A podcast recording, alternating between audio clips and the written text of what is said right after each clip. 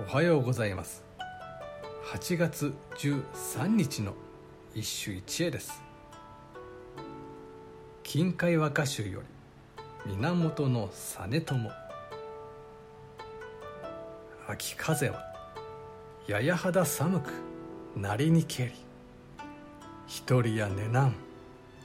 長きこの世秋風はやや肌寒くなりにけり一人や寝なん長きこの世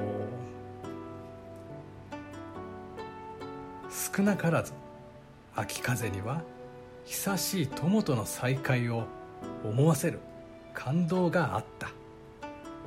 だが今日の歌はどうだろう。秋風は肌寒くなってきた。一人で寝るのだろうか。長いこの秋の夜を。印象的なのは「ケリ」で結んだ三区切れ。この歌において上の句と下の句の世界はほとんど連絡を絶っている。作者にとって秋風とは虚しき身の上を知る一つの現象に過ぎず自分とは無関係のよその現象に過ぎないのだ。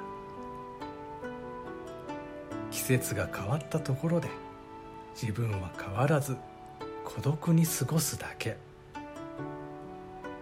源実朝という人の孤独は一体どれほど深くあったのだろう。